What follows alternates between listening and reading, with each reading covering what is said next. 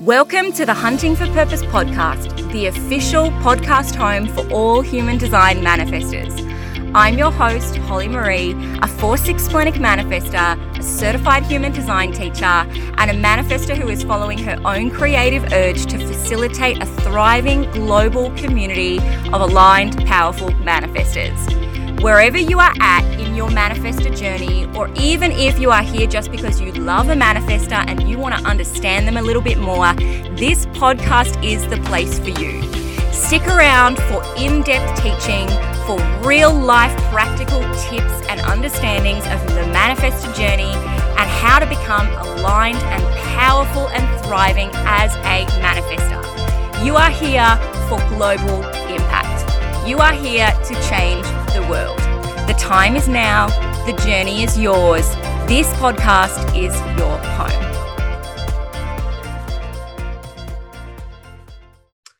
Hey, Rachel, it's Taylor, and you guys are listening to the Hunting for Purpose podcast with Taylor V. This episode, I have a very um, special treat. And what you'll see over the next couple episodes is that, or at least the ones that I host, is that I will be chatting with the co facilitators in Manifestor Mastery. And full disclosure, you know, of course, there's going to be around three, and we'll talk about that. This is not, these are not launch episodes, just to be clear.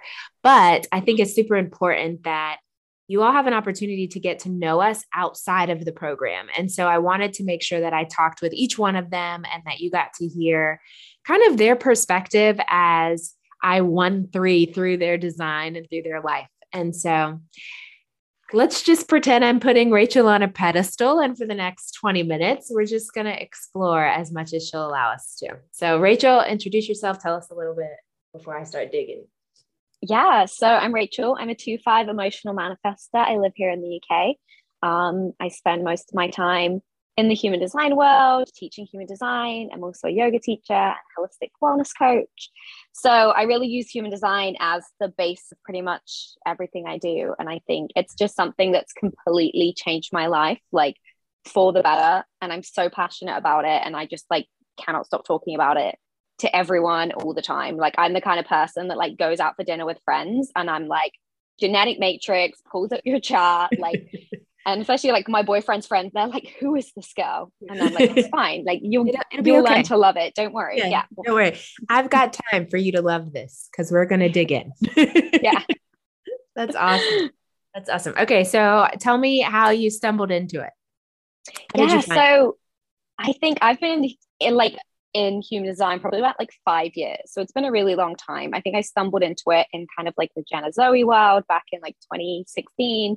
Nice. Um, and my first experience actually was like I ran my chart, it pulled out that I'm a manifester. I started listening to like, you know, the Ra talking through what manifestors were. And I was like, no way, like, no way am I special enough. No way am I powerful enough to be a manifester. Like, absolutely oh. not. Closed it down and then carried like just carried on with my life. Um, and probably like six months later, it came back mm-hmm. and I ran my chart again. And lo and behold, my birth data had not changed. So I got the same chart. And I think I was just in a different place then. I was like, okay, like maybe I can look into this. And I think just learning to really connect with that idea that I was very powerful and that I could create the things that I wanted. And life did get to be about me, you know, yeah. as a manifester. And kind of, it was this really beautiful kind of synthesis of like the way I'd always felt about myself, but how the outside world had like told me something completely different. And mm-hmm. I got to like bring those two sides of my world together and really like create from that space rather than let it control me. Yeah. I love that. I think my experience was similar, although more recent. A couple years ago, I heard it kind of going like wildfire through a coaching community that I'm in, and everyone was like, "Well, I'm a manifester, and I'm a manifesting generator, and I'm a done it." And I was like, well, whatever is one of the more rare ones, that's probably what I am because I'm not the kind of person who would be doing what y'all are doing. And that was kind of like my own ego trip with it is like, I know I'm different and whatever it is that has y'all loving it is probably not going to be for me. And it was the exact opposite. I found out I was a manifester and I was like, okay, I need to know everything. Like absolutely everything. And maybe that's the one three, right? Like you got to like take me back to the beginning. And I think now after kind of encountering what I feel like in manifestor mastery is like this foundational experience for manifestors. Now I'm now I feel secure enough even to like or have felt secure enough to go into the other spaces like the official documents and the official audios and actually listen with a new ear.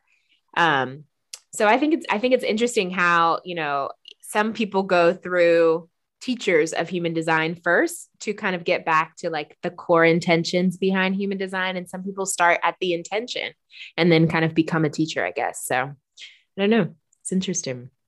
Yeah i'm not sure exactly kind of like which way it went. Like i know obviously it started with listening to ra and like being able to one just decipher what ra's talking about at the beginning mm-hmm. can just be a lot like for your mm-hmm. brain but I think I just took those very simple things like, you know, informing, or what I like to say is like just using my mouth and waiting time to make decisions. So I just took those two really simple things. Yeah. And I saw that like when I either ask for what I want or tell people what I want, I would get it so freaking quickly. I was like, wow, it's that simple. Like, yeah. how had I gone like 26 years before figuring out that's how I get what I want?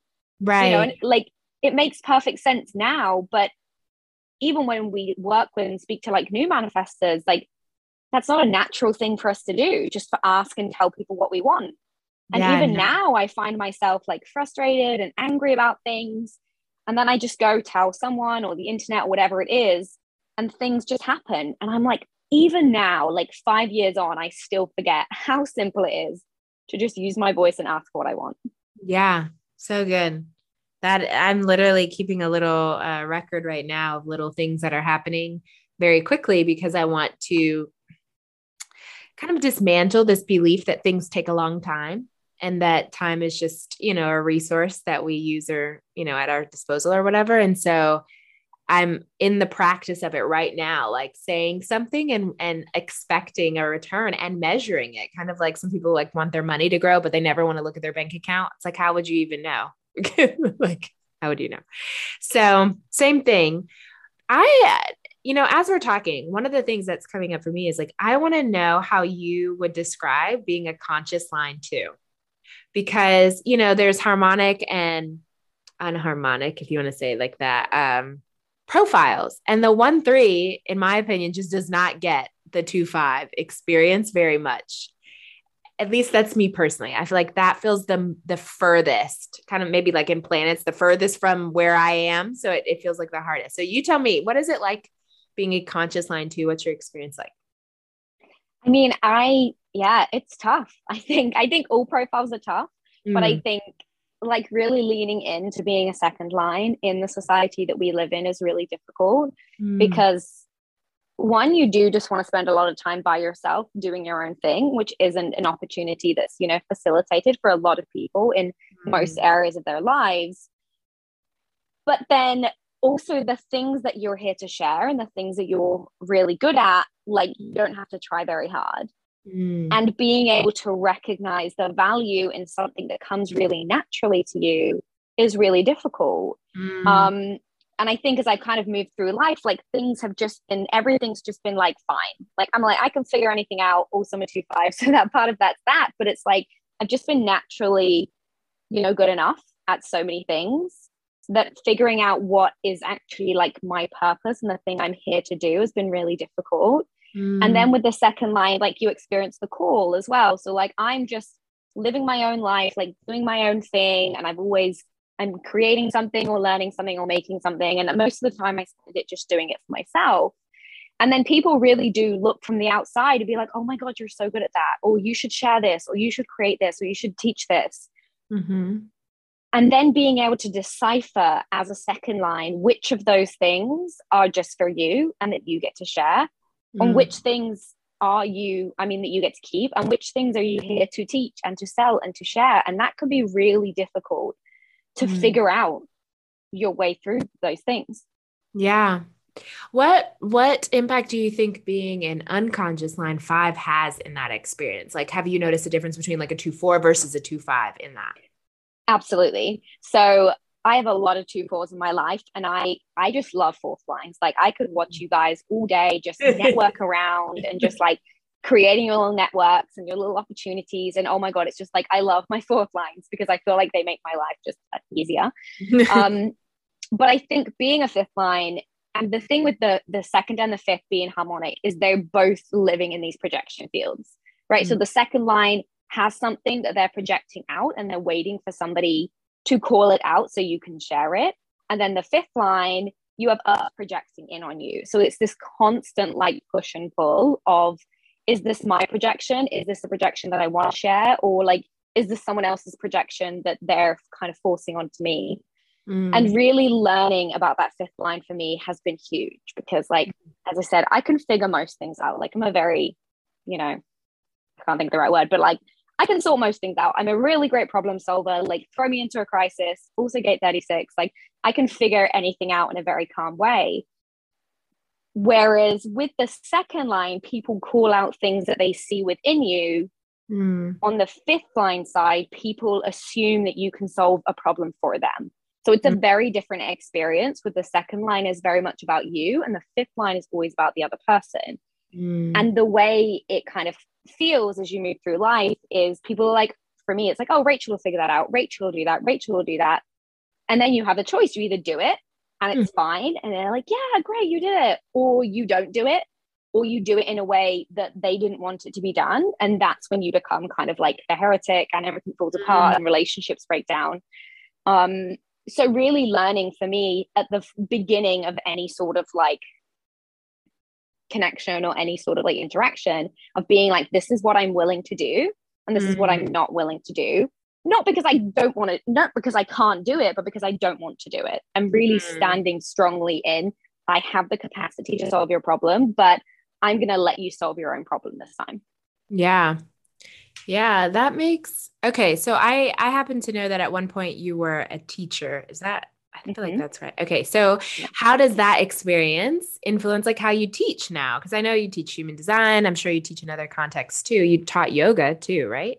These are things. Yeah, Okay, so tell me, like this idea of navigating. At, from my perspective, what you just said with the two line is like you have a level of mastery that you. It could appear like you didn't earn it, like you just have it because of the way you're made, and then you're projecting that level of mastery out that you may not even be fully conscious that you have. And then others are kind of placing a demand on that. And then as a line five, you know, people see you as a person who can be a resource and maybe even relief for them in some way. But you have this responsibility to kind of manage what you're willing to take on or not. So, have you seen that show up in your roles as a, an instructor in these kind of various contexts? Yeah, so I think teaching for me is one of those second line things. Like, it's just ah. something I've always been very good at. Like, I'm just, gotcha. I can just I can teach anything. you know, I said, I mm-hmm. always say, like, I feel like teaching's a skill. And once you can teach, you can teach anything in the world. Right. Um, and I do feel like I've always been called to like teach and kind of lead in that way.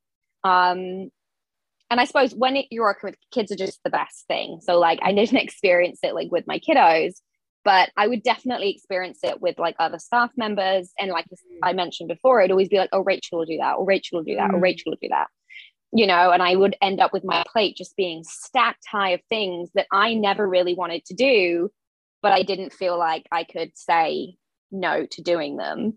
Um, so that was like kind of when I first started teaching. And then once I lived more and became more aware of being a fifth line and how it worked, I would get very clear about my boundaries. So, for example, my last like classroom teaching job, I would be like, I do not work past 4 4 p.m. Don't send me an email, don't message me, don't I'm just mm. I don't work past 4 p.m. And if um, if books don't get marked, they don't get marked because these are the times that I work. Like I'm a mm. teacher, I do not get paid enough to be working 24 hours a day. Like mm. if I want to go home and plan things for my students, I will do that. But I'm not doing the things that you say I have to do because I don't like I'm at the time as well like I was like I wasn't salaried I was like a time employee so I was like I don't get paid for that so I'm not doing it mm. and I think that can be really difficult because some of the other teachers in the school obviously I was on a different contract were like why is she not doing those things mm-hmm. you know but I was very clear of like I'm not getting paid so I'm not doing it mm-hmm. and I mm-hmm. think it causes people sometimes that bit of backlash was like well why is she not doing it you know? Right. And I feel like yeah. you have the capacity to also say no. And sometimes I feel like I'm just leading us all in the right direction. Mm. Um, and then outside of that, like in yoga and with coaching and with human design, it's again, it's just very much about boundaries. Like any fifth line needs more boundaries in their life at the beginning of any interaction and being like, this is what we do do in these sessions. This is what I do not offer in these sessions. Mm-hmm. Um, just so people can't say, oh, I thought I was going to get this. Because it's like we start yeah. with this is what you get, this is what you don't get, and that's it. Yeah. Do you find that it's important for you as a two and a two five to experience strong boundaries? Like if you know, in this hypothetical situation, you're working with me, do you need me to have clear boundaries as two? I mean, I think it's more about mine because it's about mm-hmm. me and my energy and being able to right. protect it. But I think because I'm so aware of the projections that I receive like constantly, I very often like invite others into it and I start ah, everything like, will you ha- like, will you help me with this? Like, it's completely okay if you don't want to, but gotcha. do you want to do this? Gotcha. Um, and I feel like part of that sometimes is like a manifester too. Like looking back on my life, there have been moments where I've just steamrolled other people with my 35, 36 and just taken them on an adventure with me. And then, you know, a couple of months in, they're like, well, we never wanted to do this. And I was always like, well, why didn't you say that? Like, mm-hmm. why at no point did you say that? And yeah. it would, again, it would cause breakdowns in relationships and a lot of conflict. So I think, yeah, part of being a fifth line and then having the manifest energy, like I give people outs in life all the time. I'm like, are you sure? Do you want to be in on this? It's okay if you don't, because mm-hmm. I know how it feels to not feel like you can say no. Yeah. That's so good. Okay. So, what part of your human design are you most fascinated with right now? I think the emotional waves will never fail to kind of fascinate me mm. um, because they're just so intricate and mine is so like you cannot track my emotional wave like it just happens when it happens i know some people have more of a kind of like a cyclical experience but yeah, I just think it's fascinating. And I also Okay, what's yours? Tell us first. Like what's your emotional wave? Tell us like use that two line or something. School us. so I have the 3536, which is the abstract okay. wave um, on the collective side of the circuitry. Mm-hmm. So my energy really builds slowly to a peak and then it just like bottoms out overnight. Mm. So I'll wake up one day and I'm just like bottom of mm-hmm. the whatever it is the next day. And it's really, it's difficult to navigate because when I'm high, I'm like, when is this gonna bottom out? You know, like as long as this nervousness that comes with being high. Um, and I just have to kind of accept when it bottoms out and just be there in that despair and just see, you know, ride it out until it rate like rises again. But I mm-hmm. think my journey through, and for everyone with like the abstract collective wave, like your journey with expectation and disappointment is going to be huge. Like figuring out mm-hmm. how can, and this was part of what's really been the journey for me, is how can I be excited about the outcome of something, but still be fully grounded in the experience, however it pans out. And yeah. learning to balance the excitement and, you know, not have, placing any expectations on it is the thing that allows me to manage that disappointment in a way that isn't so like you know heartbreaking as it had been in the past. Gotcha. So i have the 3740 so we're both emotional authorities but i have the um, 3740 and that experience like i'm trying to think it, it for me i think mine feels more like i can feel it building and i can feel like it's coming on and I don't know. I don't know what to tell y'all. It's ratcheting up.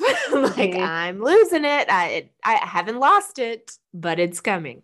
And I think I can feel the build. And while while you while you describe like these highs of expectations and managing the disappointment, I would say for me, I'm always trying to like don't add to it. Like don't make it more than it is. Like i'm always trying to keep things from ratcheting it, it like ratcheting it up. And that can look like people pleasing. That can look like mm. mitigating because i'm like i don't how can i make this? How can i be in control so that i don't experience the intensity of emotion?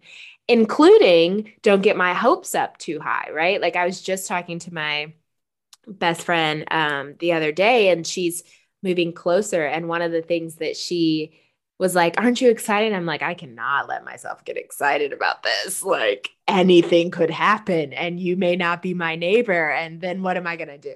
Like, I'm like, I'm just going to be there. And mm-hmm. that's going to feel awful. So I'm, I'm not going to let myself go there. And I realized that for me, like, and I say realize like it's not past tense, like this is my present fascination and work is that when I'm trying to mitigate that ratcheting up, I'm also like, I'm also diluting the belief that's needed to create the result that I want. Like I'm forfeiting some of the experience in trying to prevent this kind of future experience. And so it's um it's a doozy having emotional waves and to think that you know what 50 plus percent of the population has them and how many people are aware that this is what they're often reacting to and trying to negotiate is like i think it makes our work important yeah and i do think like that is a huge part of like what my like greater purpose here is to like mm-hmm. share is that like emotional awareness and just honoring that emotional experience because if you're an emotional authority, like you are your emotions. Like you cannot separate them. You're not like, I'm a person and then sometimes I feel like you feel your way through the world and you have mm. to be able to give yourself the time and the space and the grace to do that and to be able to be really excited one day. And I love that you shared that trying to like control the excitement because, like, on my journey to try and figure out how I live in this world as an emotional being, I did the same. I was like, I can no longer deal with this disappointment, and therefore I'm not going to get excited about anything. And then, you know, lo and behold, that was a really boring life. So I was like, well, okay, well, that, that doesn't work either. So yeah. that's where I'm at a place where now it's like I get, allow myself to get excited, but still fully commit to the journey, whatever it may be. And yeah. I'm I'm generally the first one in a group to laugh at how hilariously wrong things can go right. just in life. And I'm yes. always like, isn't this funny? Isn't this going to be a great story? Like, really soon once we've dealt with it. Yeah. yeah. Yeah. Yeah. Yeah. I think that is, do you think that some of that gate 36, like the ability to kind of navigate it sometimes through humor, sometimes through just calm? Yeah. I have yeah. that in my conscious Mercury. So I, I can identify with this kind of like, well, if we're in an emergency room, you probably want my personality around because I can ride. yeah. So it's my it's my conscious moon. So like it's oh, really cool. Like I'm driven through life by, you know, creating crises wherever I go. Nice. You know, like looking back mm-hmm. on my childhood, like everything was a crisis. Like putting my shoes on, like getting dressed, eating breakfast, brushing my teeth. Like I would have 400 crises a day. And like as an adult, like I still have a good few crises like every week. Yeah. But yeah, it's like I'm I can navigate any crisis because I'm like I do this every day. It's no big deal. It's just life. This is my norm. Yeah. That's yeah, hilarious. This is my norm. this is hilarious. So I think that's actually a really good segue to your love letters, which we talked about talking about on this podcast episode, but I actually had stumbled upon them a while ago and I thought that they were I'll have you describe them, but before you do, I want to say that there's a I'm interested to hear how you describe them because there's a part of me that thinks what you are putting in writing is what I hope for people to experience when they, you know, do a session with me or or experience, you know, a reading of sorts. I don't really call mine readings, but a reading of sorts with me. And so I'm I'm just feel free to like gush over it because there's a part of me that like just wants to know do we feel the same way about it? Yeah, I can imagine we do. So I write what I call a love letter from your human design. So mm. it is like a thousand word affirmation about everything that's beautiful about you, about your chart, about your channels, your centers, your profile. And I really weave all of those things together. So every single love letter that I write is individual. There's no like copy and pasting, like this mm. two, four, and a generator, and emotional authority. Like everything is woven together just for you. And I love being able to pick out the beauty, but also the places where there might be tension in your charts as well, and really giving permission to people to say it is okay to take your time to make decisions. Like you don't have anything to prove here. Just because you feel like you should move doesn't mean that you have to. You mm-hmm. know, spend the time deep diving into things that feel good for you, but also like for first lines, you're never going to be the expert. So don't wait for that moment before you share all the beauty that you have within you. Um, and I just love being able to take all of those pieces of, of someone's chart and weave them together into this just like really inspiring and beautiful story of who they are and who they were born to be and give them that permission that they can read every day that they are perfectly designed. Mm, I love that. I love that. And that is exactly how I feel about, you know, what I call immersion sessions, where we get together and I just immerse myself in your design and we talk through things and I volley back and forth. And that's very, very much true to how I think about human design. And, anyways, the point is, I love that that is the the heart behind that. And we'll have the links for people to be able to purchase that. And and I will say, like, I don't, she didn't tell me to say this. So she may or may not love that I'm about to say this. I guess she'll send me in the comments if if we're hashing it out in the comments, it's because she doesn't like what I'm about to say.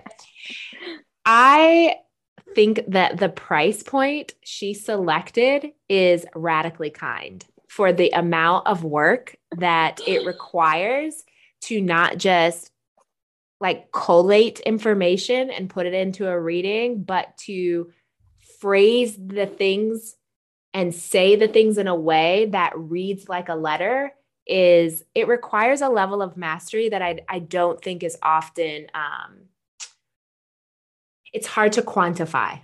It's like if some if two people said they're woodworkers unless you really know woodworking it's hard to sometimes see the artisanship in a craft. And i will say what she is producing regardless of what it says just the ability to give you a thousand words on your design without showing you pictures charts and a glossary is a level of artisanship that makes her price point radically kind. So well, if you yeah. I would just say like welcome to the life of being a second line with a completely open heart. Okay. yes. It is it is a form of activism, the price point that she's making this available. Um because I yeah, it's just not easy. Let me just say it like this. It's not easy to take human design and make it so conversational.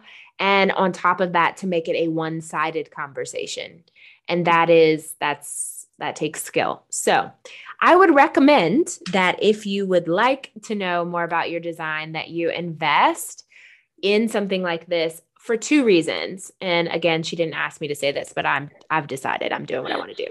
Welcome to my episode. Manifest alive. she has no idea. Okay, so the reason why I'm telling you to to consider investing in this or to prioritize this would be a better way to say that is for two reasons. Number one, many of the people who are new to human design are going to go ask for a reading, and the readings are going to give you the technical or should be giving you more technical language typically, and that will send you to more research and that will send you to more pursuits. And then you'll need a certification, or then you'll want a reading, or then you'll want a course. And what you have unknowingly skipped is your own love affair with your own design, which is the precursor to being able to do anything with all of this information. It's it's where so many of us find ourselves now, which is we've we've kind of become obsessed or loved all of this human design and now we're having to decide but actually what about it do i love? Where do i want to use this in my life?